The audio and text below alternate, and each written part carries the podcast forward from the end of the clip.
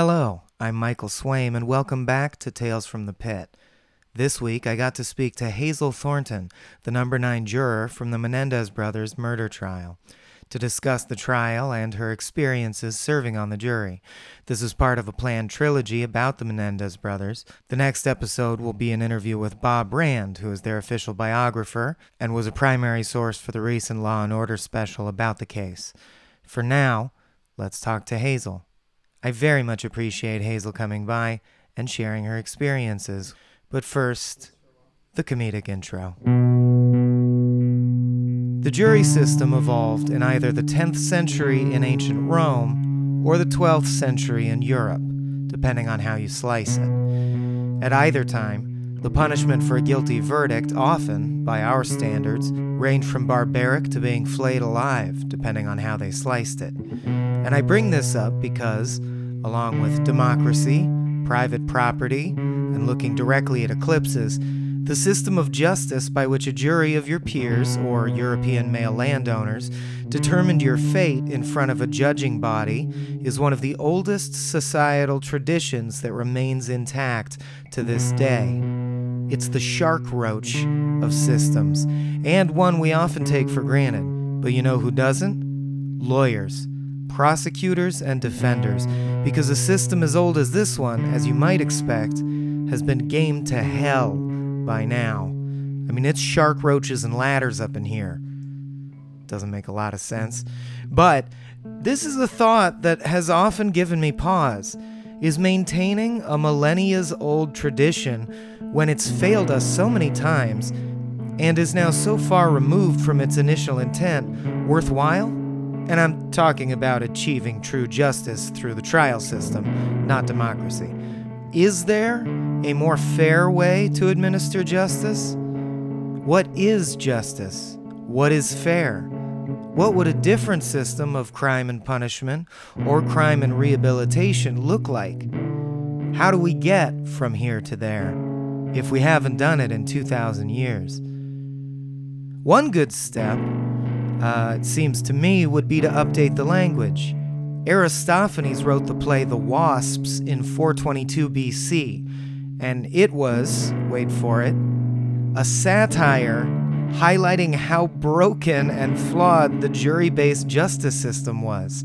A comedy about red tape and frivolous lawsuits, about how tired people already were of a system that prized punishment and politics over rehabilitation and common sense. The play features a guy trying his dog for stealing some cheese, persuasive lawyers whipping juries into emotional frenzies without enough intervention from the judge, and verdicts coming down more to political realities and courtroom maneuvering than the truth. Sound familiar? More than 2,000 years ago, these themes were already old hat, and that's before hats were old hat. So, if one little podcast can't hope to change the system, let's at least try and learn from the past. Here are some choice Aristophanes lines on the subject of justice and an accompanying translation for modern audiences. Let each man exercise the art he knows. Translation Players gonna play. Men of sense often learn from their enemies. It is from their foes, not their friends, that cities learn the lesson of building high walls and ships of war. Translation How are we going to find the loopholes and technicalities if I don't take advantage of them?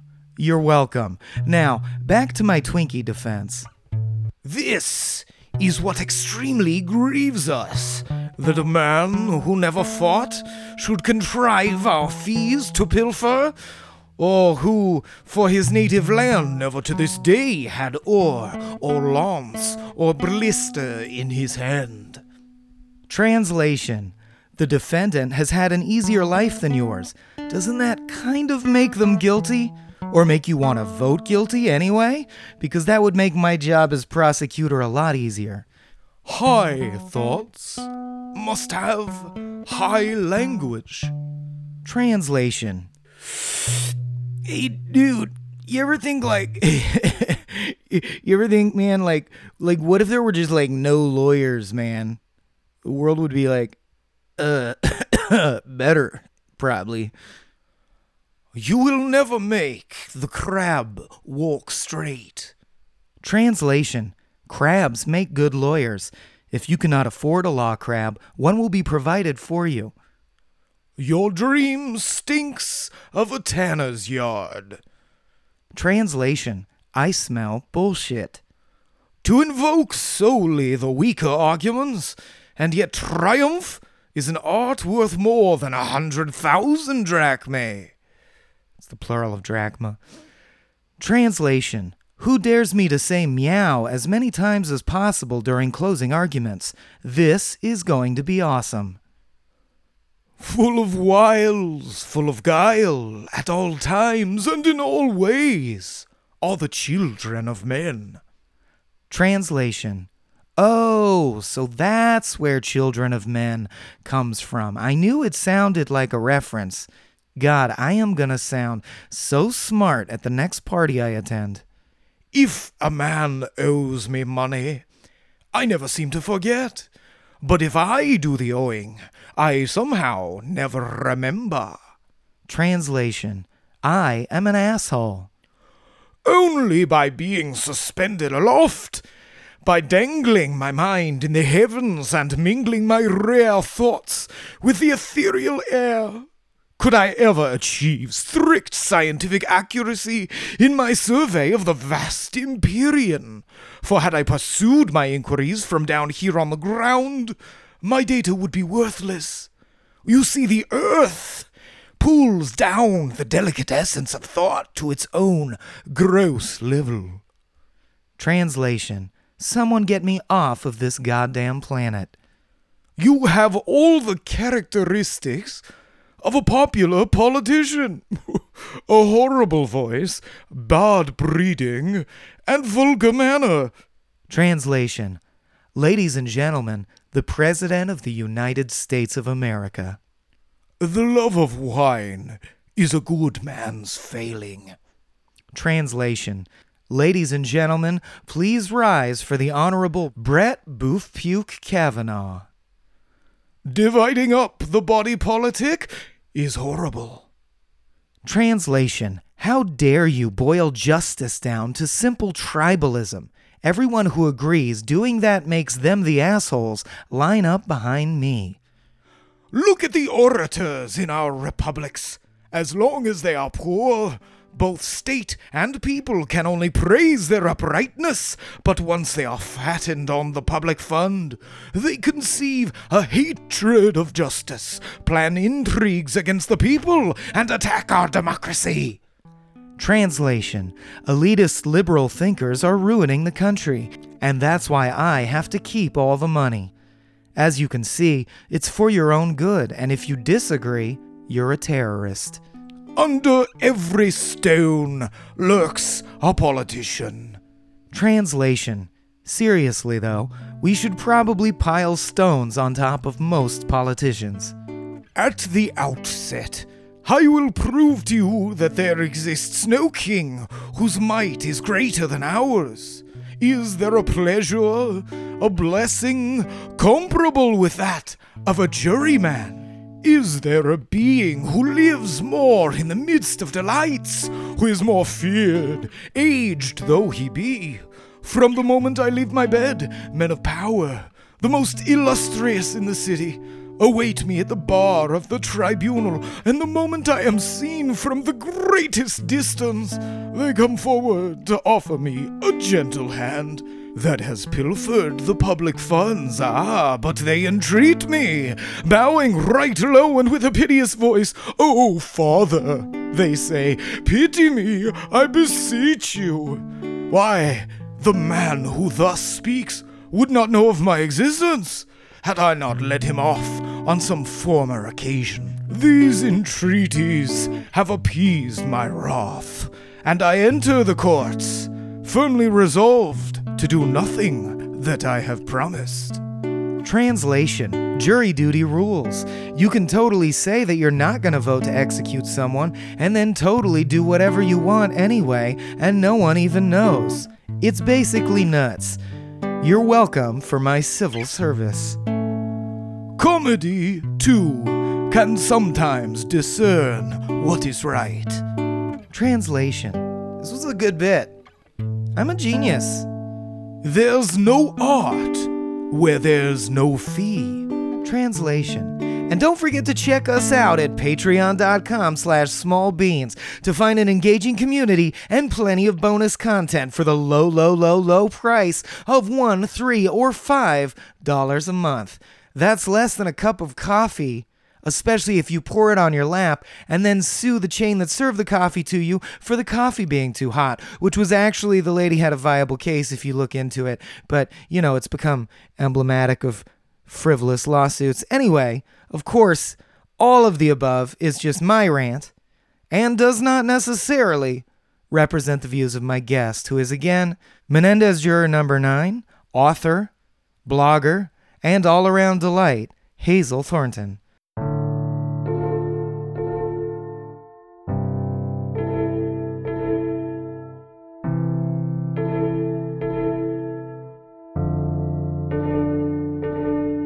Welcome to Tales from the Pit. I'm here with Hazel Thornton, who I'm very lucky to have in the studio, which is what I call the dining room area of my apartment.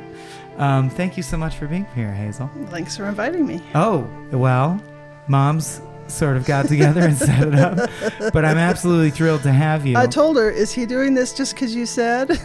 she told me that and I felt really bad. No, absolutely not. she, she claimed not. Um, Hazel is obviously, I assume, registered to vote because she was the number nine juror in the Menendez brothers case. I guess that would be a good proof of it. Huh? And uh, yes, I've been, full disclosure, fascinated with the case since I was a child um, because my mother was interested in the case. And I followed it as well. Played chess by mail with Eric while the trial was going on, Well, stuff like cool. that. Got a little insight into the situation, um, but I'm sure you have much more, and that, and I'm happy to have you here.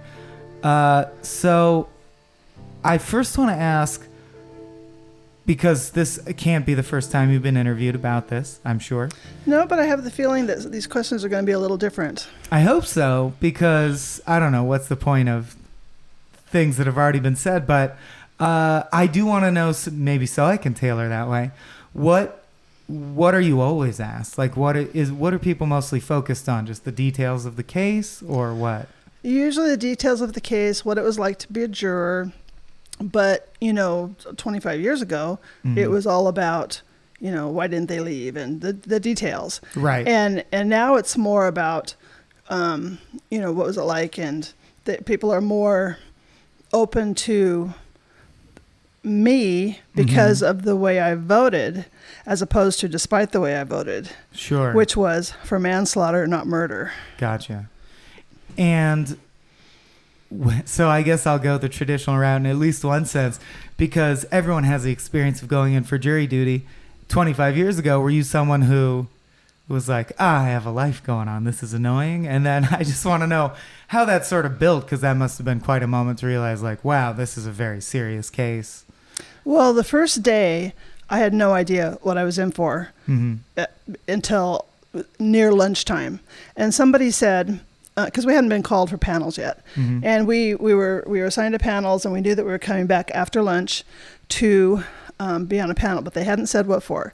Somebody said it was for the Menendez case, and I'm like, well, how is that even possible? That happened years ago. Right. What I thought that had been settled. I thought everybody knew that they were greedy rich boys who had killed their parents in their Beverly Hills mansion. Ah, there we have it. yeah. And but after lunch, we went into the courtroom for voir dire, and sure enough, here comes Eric Menendez, Mm. and my blood went cold. Yeah. And So you came in definitely buying the optics of like, sure, like you were scared to be around him. that's initially, that's right? all I had I'm ever looking at a heard. Yes, I'm looking at a murderer. That's all I knew Yeah, from the media yeah. for And I- four years. I think that's still the case for a lot of folks, which is Mm-hmm. why this could be a useful podcast. you asked if I was annoyed by being on well, jury duty. Yes. Well, th- so um, my first thought was, oh my God, there's a cold blooded killer, right? Mhm. Um, and then later it was more like, if I got picked for this jury, where would I have lunch every day? Um, where would you know? Where would I park? Where would? and um, as far as I have a life going on, Mhm. actually, I was in a very good position to do this. I mean, Oh, I was. I was on jury duty for seven months, Yeah. And right. That's insane in and of itself. Yeah. well, I didn't know it yet that I was going to be on jury duty for seven months, but um, I was in a good position in that I was single. I Mhm. had no children to take care of. Mhm. I had I had a career. I mean, I had a full time job, and but it was for a company which was Pacific Bell at the time. Okay. I worked for the phone company, Ma as Bell. as did as did many of the jurors Many- yeah. And they either worked for the phone company or the post office or um Oh, or they were retired. I wonder if that's true in like the nationwide jury pool. I'm not sure, but I'm guessing it is because large companies pay for people to go on jury duty. right. Yeah. And they can afford to do so. Mhm. And then the, the retirees, of course, aren't, you know, if they get picked and yeah. don't claim hardship, you know, they can do it too. But they're they're not putting somebody on a jury for seven months who for whom it's going to be a hardship. Okay. So I wasn't worried about that. Well, I was a little bit worried because, um, but it turned out that nobody at work gave me a hard time in any Mm. way. I got my full salary the entire time. Great. I had to hand over my five dollars a day. Sure. But- That's- that's- a sweet, it's a lucrative gig, But jury duty. it, but it, it worked out that way. Yeah. Um, that immediately launches me to my only other like jury specific question, which is uh, I do think life sort of boils down to like the mundane or quotidian often. Um, and you were describing being like, well, where am I going to eat lunch? And that's been my experience with jury duty. Obviously, I've never had such a momentous case before me, but uh, I w- I'm wondering in the deliberation portion, A, if everyone sort of came in being like, I've seen the evidence, I know the case because it's such a long trial, and I've made up my mind, or were there people who were persuaded back and forth and back and forth? And B, in TV and film, I think we see so often some kind of clear structure in the jury deliberation aspect. And I'm just wondering how that boils down to like 12 strangers with different personalities. How does it boil? Like, how does that end up affecting the tenor of the room? Well, as as you know, it was a very long trial. It was a month of deliber- I mean, a month of um, jury selection. Mm-hmm. Whoa.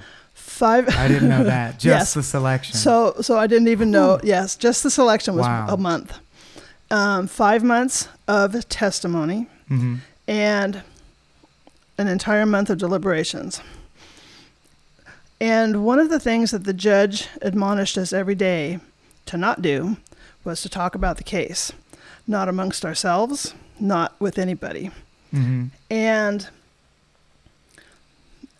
so that's how I started keeping a journal. That's how my book happened. Ah, okay. My book is called Hung Jury The Diary of a Menendez Juror. hmm And the reason I was, we, we kept notes in the courtroom. All of us did. Right. And every day they would take our notebooks away from us and hand them back to us the next day. And at home, I would go home and I would write kind of like the highlights of the day or the things that Mhm. were on my mind or the things that were troubling or and that's how I dealt with the stress of the trial. hmm And by the time to answer your question, by the time we had heard the 5 months of testimony, it was pretty clear how everyone was leaning even without talking about the trial amongst Right, ourselves. Yeah. Um, And yet you discussed it for a month.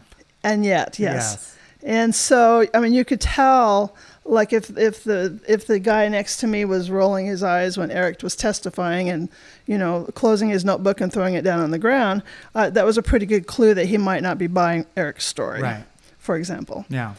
And so, by the time we got in the in the jury deliberation room, ready to deliberate, ready to talk about it, Yeah. we made the mistake, I think it was a mistake, to have a show of hands on the first count, which was murder, Mhm. murder one of Jose, yes or no. Mhm. And immediately, all six men raised their hands for Oh, murder, Wow. and all six women raised their hands for manslaughter. So there was an obvious gender split Right. from the get go. Do you feel that was something that the lawyers in the month of jury selection like tried to coach it to happen, or Oh, I no, I do not think that anyone coached that to happen. I think the think prosecution wanted a murder conviction, and that the Right. defense wanted a. but I'm what what conclusions in the intermediary time have you drawn about like what does that say about the quintessential nature of men and women, or what? What is Well, that? What is that? Well, uh, yeah, what is that? And the, at the time, I'm thinking, surely this is not indicative of all men. Just like all men are bloodthirsty, or what? Yeah, And and even the men on the jury were not the same as each other. They all had different Right. reasons, think different things they believed or didn't believe. Mhm. Like like there was only one of them in particular, for example, who said, "I wish my father." I, I wish I wish Jose, my father was like Jose because my father never attended any of my sports events. Okay. So he was jealous all of right. that. Interesting. All O- right. Other people are like jealous of their money. Other Yeah. people don't are not buying the psychological evidence. There's an old saying I yeah. think is very wise, which is you can't really be jealous of someone unless you would switch lives with them. So is that guy going to switch lives with Eric or Lyle? I doubt it. yeah. So so the conclusion I've th- th- there's no conclusion. It's not Sure. all men. Right, right, right. Hashtag not all men. there you go. Uh, okay. Um, but that is certainly notable. I don't pretend to know the answer, but that's something to mull over. Um, so I'll ask because I think for a lot of our listeners, especially, especially our younger listeners, I think they may just know that it's a really famous trial and there was a law and order thing about it. hmm Um, what were the key things? And I'd love sort of because getting into your head and trying to empathize with you during that time, I'm wondering did it always feel momentous? Did you feel like part of history? Did you feel the weight of deciding someone's fate? I'm sure it's all these things. Were there moments where it was just mundane and you were just doing your job? You know, It is. what did it feel It like? is all of those things. yes, okay. At one point, I thought I don't know if I want to be involved in this because I don't want someone's fate in my hands. Either way, almost. I mean, it was yeah. a death penalty case. Right. and we weren't to consider the penalty phase while considering guilt but that's You're just a human being. exactly Yeah. exactly so um so people always go into jury duty saying oh I, I never get on a jury because you know my father's a policeman or whatever their reason uh, they, Right. but they don't know you know they have they have attorneys on juries and Mhm, mhm. lay people like me don't can't really guess what's going to get them on or off of a jury Yeah. so, uh, at least that was my opinion. So I decided, you know, I'm just going to answer the questions, kind of like let the chips fall where they may, Mhm. and not try to inf- influence it one way or another Mm. because I didn't really think I could. So wa- might as well tell the truth Yeah. when ans- asked questions. And by the time I was selected, I had r- reconciled myself to the the notion that all I had to do, I, I really wasn't deciding Eric's fate exactly. What I was doing was I was paying a, attention to the prosecution's story and the defense's story and all the evidence and what made sense to me. What what makes the most sense and and following the judge's orders Mhm. and instructions. So it, it, so it was more like an assignment. I can do this. You know, I don't Right. I don't have to have an opinion. In fact, I'm in fact we're instructed to not form an opinion Mhm. until we've gotten all the evidence. So I felt better about that by the time I was selected. And I think most people serving on a jury do want to do that. I don't know philosophically, in the metaphysical sense, if it's fully possible. Um, Well, if you've had that- any contact with the material, to not have some opinion, but you try to set it aside. Right. You know, that's a conscious decision. And that's what is all about is to try to, you know, figure out who's got a hidden agenda, you know, who's going to have a strong opinion and not maybe be admitting it under Mhm. question, you know. That's I think I've always gotten knocked out of jury service because I have because I'm a trope, like I have very clear extreme political ideology. Yeah. I mean it's not coming out now, I'm a nice guy, but like I like they'll call me for jury duty and I'll go, Well, I believe that the justice system should be completely abolished and rebuilt. I don't think it serves the community. And they're like, Well, get out of here. You know, what are you doing? Um, but I do want to ask so you describe a character change, which is really interesting to me. Um, and I think you touched on something very important, which is that the optics of this case are very much uh, and I think the prosecution fostered this intentionally. Look at these guys who are spoiled. They objectively are in terms of money and coming from a rich background, etc. Um, they probably just killed their parents for money. You know what I mean? And I definitely saw that everywhere. Uh, there's been a lot of work to like discuss the whole complexity of the case, and I'm just wondering at what point you felt changed. Are you someone who changes their mind easily or is open to new ideas? And I know that's a hard thing to be- self-objective about, but Well, I, I, you know, just because I'd heard that in the news. it's news. hard to change your mind. That's Well- what I'm getting at. How'd you do that? Well, Yeah. I, I had that opinion because that's what I heard in the news. Mhm. But it's not like I watched the news every day and read tons of articles and had had an interest in the case and Right. had had deci- I, I didn't care whether whether or why they killed their parents. I just you had uh, just had heard of it. so so I was like, okay, well if that's not what happened, tell me what happened. right. So that wasn't really a problem for me. No, Okay. to, just to say, okay, well I guess I was wrong. Tell me what happened then. Yeah. Well, and ultimately arriving on your decision of feeling the manslaughter is just, I'm wondering if that, did that come down to like a processing, like you said, of, well, the judge told me this, these are the rules, and that's what I arrive at? Okay. Yep.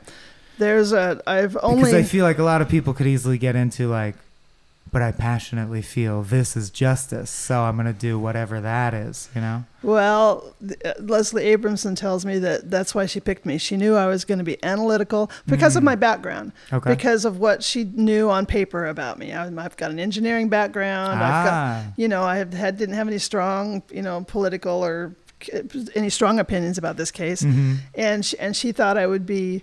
Um, you know, not emotional about it, and there was nothing in my background that would predispose me to, you know, really believe one way or the other. she was banking on logic being persuasive. Exactly. Yeah. and and she wasn't wrong. Now, at this point in my life, I'm a professional organizer who who one of the things I do is I create what I call clutter flowcharts, Mhm. and I and I, I use them with my clients um, to help them declutter their homes, and I sell them on my website. Well, it finally occurred to me I should make a flowchart for this Menendez case, Mm. and uh, you know the the sad thing is that I wasn't didn't think of that you know 25 years ago. Sure. Um, but we discussed it for a month. You know, there were no Uh-huh. there were no nuances of the chart that were not discussed during the. Yeah, that's what I was wondering. Is it, Deliberate- did it no. bring new things to life? It did not bring- Dr. House moment. You're It like, didn't. Oh my it didn't. It's no. They did not change anything. The fact that 25 years later I created a chart, But, it's satisfying but but to it it's, fa- engineer. it's I satisfying to me, and also it's helpful to for people who are still like they're new to the case or even old to the case, Mhm. and they're like, I don't understand how you could not convict them of murder. I'm like, well, let me show you on my chart how Ah, how nice. I arri- Yeah. arrived at the, and it has totally to do with the judge's instructions and you know what the evidence was, and it's Right. s- I simplified it as much as I possibly could in order to show people how they could reach their Is this verdict. available online as an image? It is. Okay, well, It's- we'll, we'll post that when this episode Okay. comes out because I think that's really it's on my website, menendezjuror.com. Gotcha.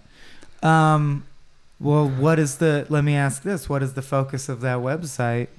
Is it Of simply to It's- explain your experience, or do you have an agenda of any sort? Um, well, if I had an agenda, it would be to educate people about the case. Mhm. and to keep the fact in people's minds that Eric and Lyle have been in prison since 1990. Right. You know, it's not. It's not. It wasn't even after the um, the the murder convictions Mhm. were in 1996, Yeah. and so and people peop- awaiting trial. people yeah. date it from then, and it's not. It was years before that. Yeah. And I think, uh, I mean, this is my two cents, which I have the prerogative to do as host, but, uh, and please speak up if you disagree or why. I'd be very interested. But um, in the broader scheme of justice, it seems to me that what's useful for society is even if you're arguing there are people that are dangerous enough they need to be removed from the population, I can buy that. Um, certainly, rehabilitation is more appropriate in most cases because we've seen that it can work, and when it works, everyone wins. Um, but I think a key component is what's the odds that this will happen again? If someone's them? a career, that's what I mean. If It someone's won't. a career drug dealer, There- and you you have to calculate the odds. Well, if they will they keep poisoning the community? What are the odds these two men who are driven by a childhood of abuse to finally commit a pa- like a passionate murder in the moment of people they knew well in this like almost Shakespearean drama. You think if you let them out, that's going to happen again? You I know do- what I like? I do not think the streets them? are safer with Eric and Lyle Menendez This is- off the streets. That's my main argument with people is look into the details of, ca- of the case and just decide if you think, oh, are we sa- we need to be protected from them from that Well- recurring? That's not really an argument. and so and so there's that what you just said and there's also the fact that people don't understand because how would they know um, how completely different the two trials were the first trial had two juries one for eric and one for lyle Mhm. they were both hung and uh, mine was famous eric's because of the gender split and and speaking of i mentioned that um, i was logical and not emotional Mhm. well, that's not how it got reported in the news afterwards. Ah, We were the women were I was going to say you are a woman after all. The hysterical the, gender. right. Yeah. The women were called um, Leslie's girls and Eric's women, and it was not a compliment. Although Right. I'm proud today to be one of Leslie's girls. and we were considered to be. we were we were assumed to be in love with the brothers. I like that face you're making.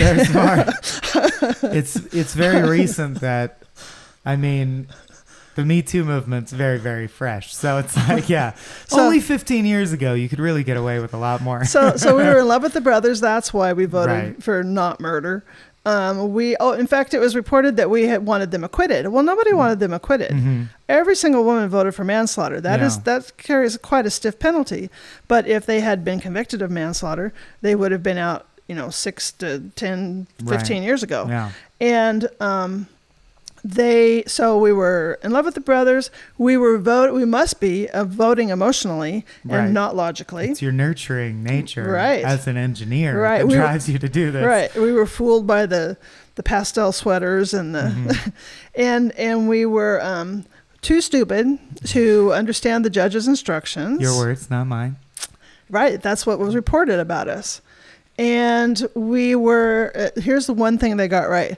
We were enamored of Leslie Abramson and her arguments because you know what? She's she makes a lot of sense. really good. She made she made Yeah. she made far more sense than did the prosecution. Mhm. What can I say? That's the whole point of the trial is whose story makes the most sense. What was reported about the men that they voted to convict, and that's fine.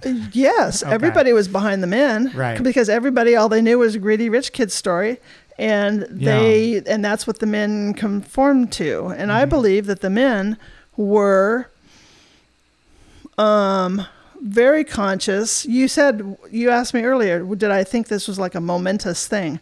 Well, I did because of the fact that it was a media frenzy, Right. Sure. and there were cameras in the courtroom, and it was shown on it. it it was gavel to gavel on court TV, and there Mhm. was media out on the lawn. There was there was a seating section for 12 media inside the courtroom every day, but there was I don't know how many 100, 200. right. Waiting outside. No, in a building nearby. Oh, well, well, there was there were some outside too, Mhm. but but everyone else was watching a feed in another building Ah. nearby. Mhm. And the men, this is my opinion, that they felt the pressure to convict because that's what macho men do, and that's, what this that's what to me, society but I, I that's-. Sure. that's what society expected of them. yeah.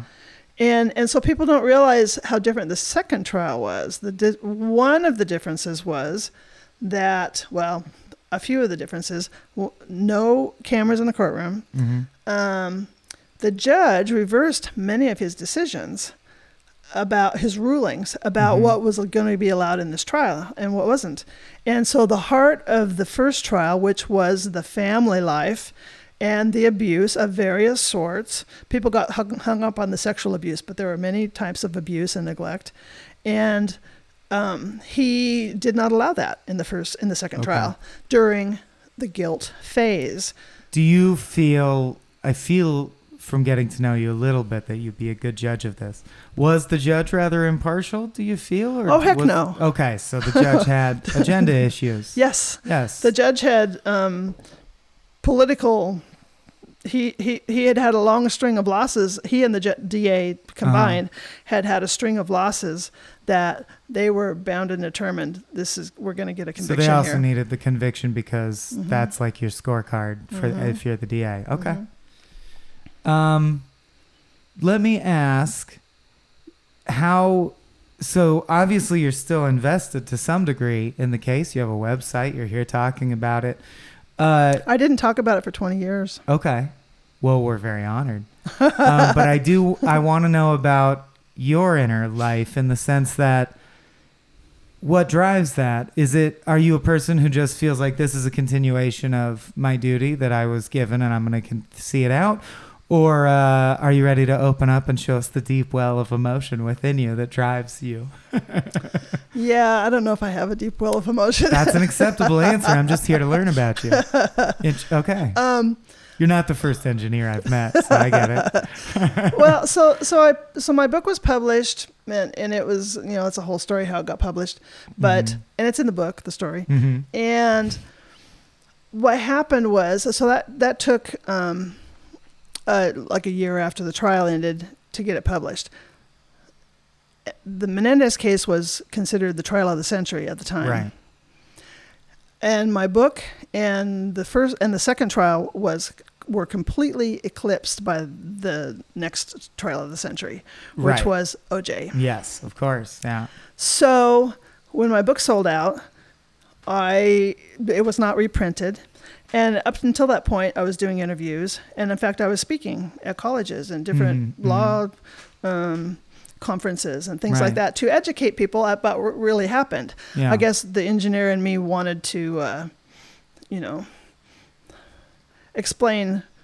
I, I wanted to justify myself by explaining what- to people what really happened So that's and what I'm not. asking. Do you, yeah? Did you do you feel like in your own personal case did it come from more of a place of like, no, you just don't understand. Yes, we need to did too use our logic, and we know we were not in love with Yes, the Menendez exactly, brothers. yeah. And yes, to- Interesting. Okay. totally. Right. And and I mean, like if that's what people thought, and I was there, and it's wrong. Uh, yeah, I want to fix that. Right. I, don't quote me out of context. I want to let's set the record straight. Okay. so so I did that until the book sold out, and nobody cared anymore because of Simpson. If I did it, was warming up the presses. Oh my God, right? yes.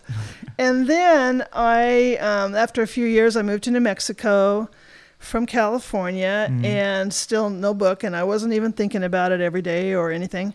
And I mean, what was I going to do? Say, hi, I'm Hazel Thornton, you know, owner of Organized for Life and the and the author of an out of print Right. book about the controversial first Menendez case. yeah. you know, that's not that's no way to start a Here's my card. Right. It's large. Right.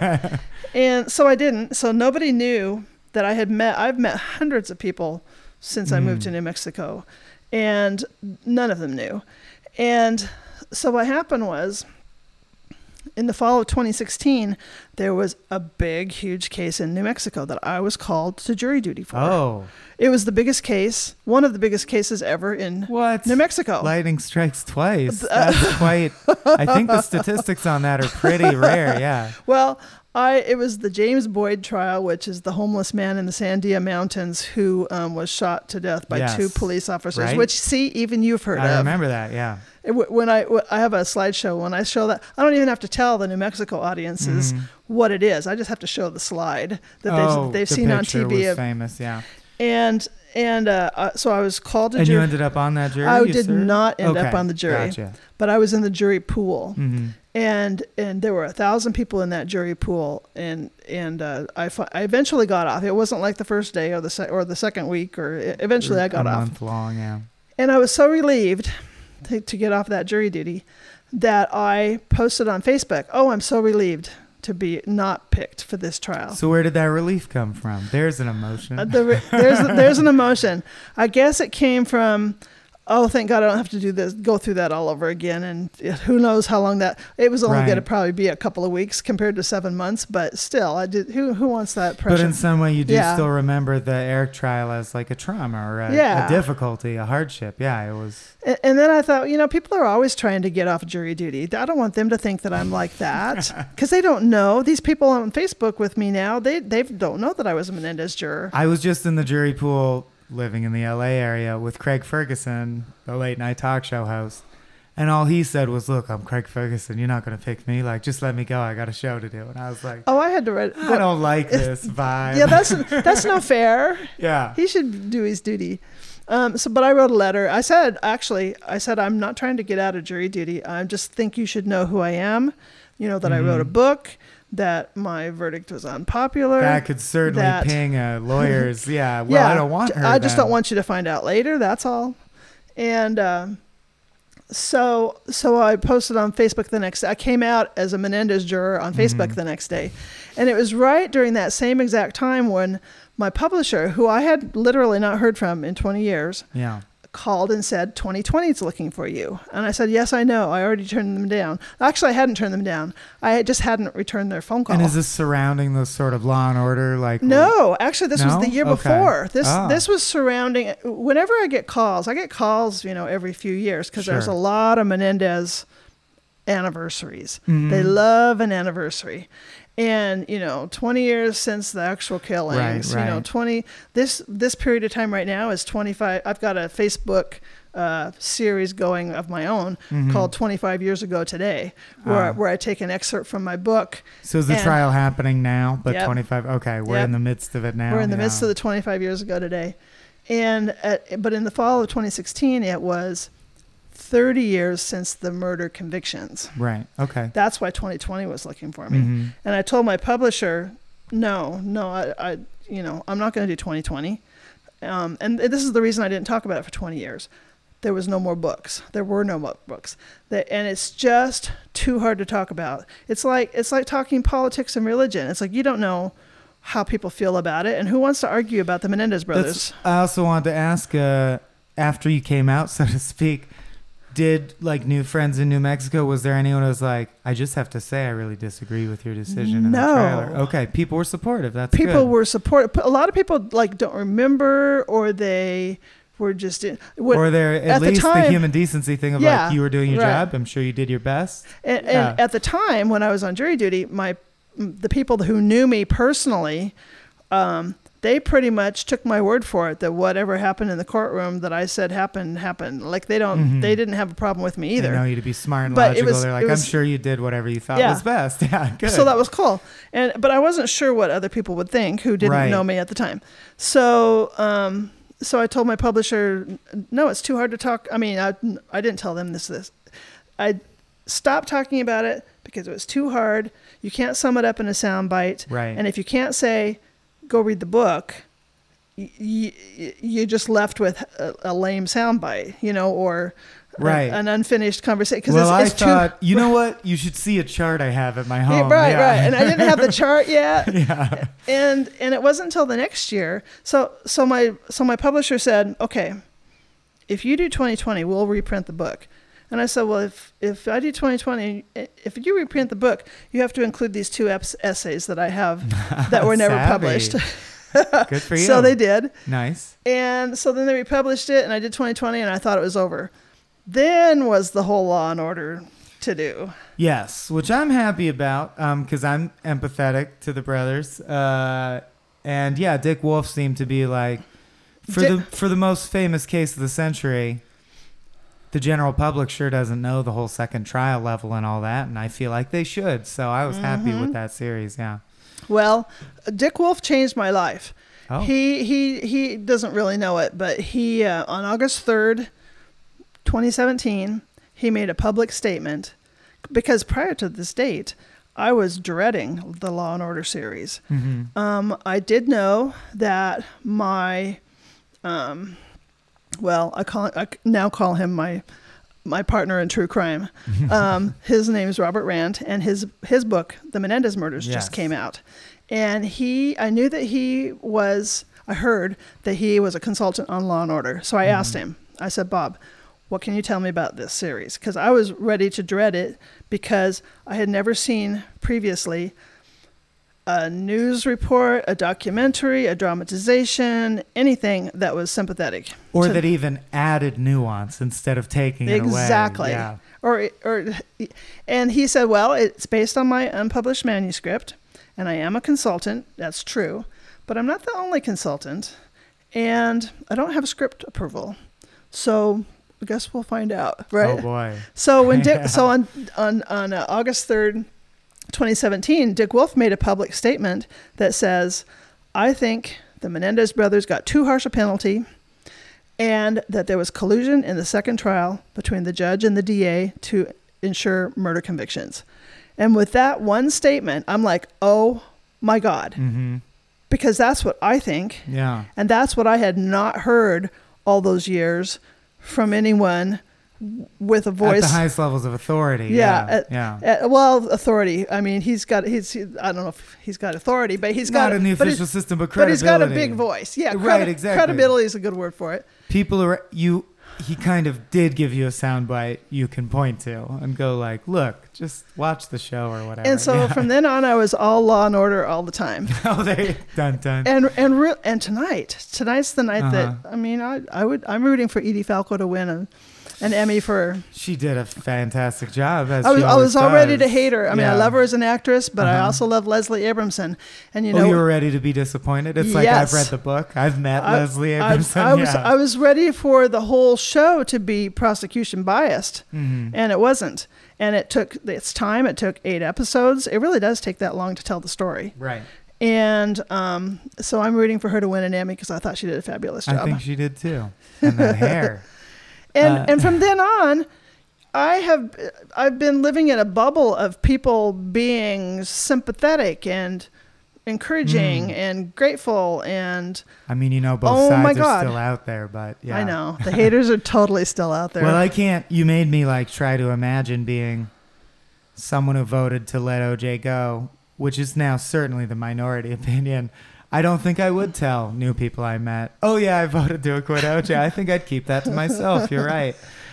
Um, but now i can't shut up about it good, great. Well, it's always good when someone's speaking their truth, and so Um, so you asked about my website and if it has an agenda it's just it, people it's it's a way to answer questions because people ask me now that i'm talking about it Mhm. people have more questions so i'm Yeah. like oh here's a link from my website you can read more about it um, it's a way to keep um, the the injustice it's Yeah. it's unjust the way the second trial went down hmm and so there's i mean for anything to happen differently i mean they they they were convicted of life without possibility of parole right, which means no possibility of parole. right, yep.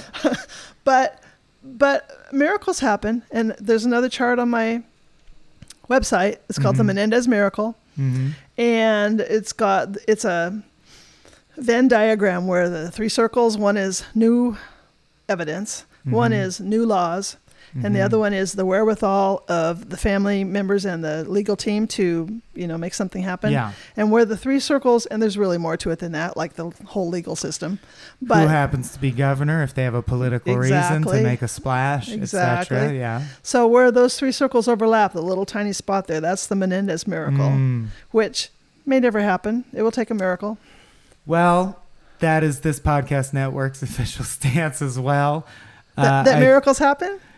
Oh, that we hope for miracles to happen, but certainly that it's one of the most high profile instances of injustice, uh, without saying that violence or murder is ever what we want to end up manifesting. But uh, I believe if you look at all the details, and it's easier for me to say as someone who's gotten to visit with Lyle in prison and sees them doing all kinds of like rehabilitative work, meditative work, Oh my gosh, training yes. therapy dogs for the other prisoners. It's like Even, you even, think these guys are a threat? They need to be behind barbed wire fences. It's really just doesn't ev- seem right. even Lyle's Facebook page, which is administered by a family member, um, really what it is is a um, support group for adult survivors of abuse. Yes, and so they're doing a lot of great work. Um, they strike me as two guys. I haven't interacted with Eric very much at all, but certainly Lyle strikes me as someone who's really inspirational in the sense of thrown into this world, making the best of what's in front of him, and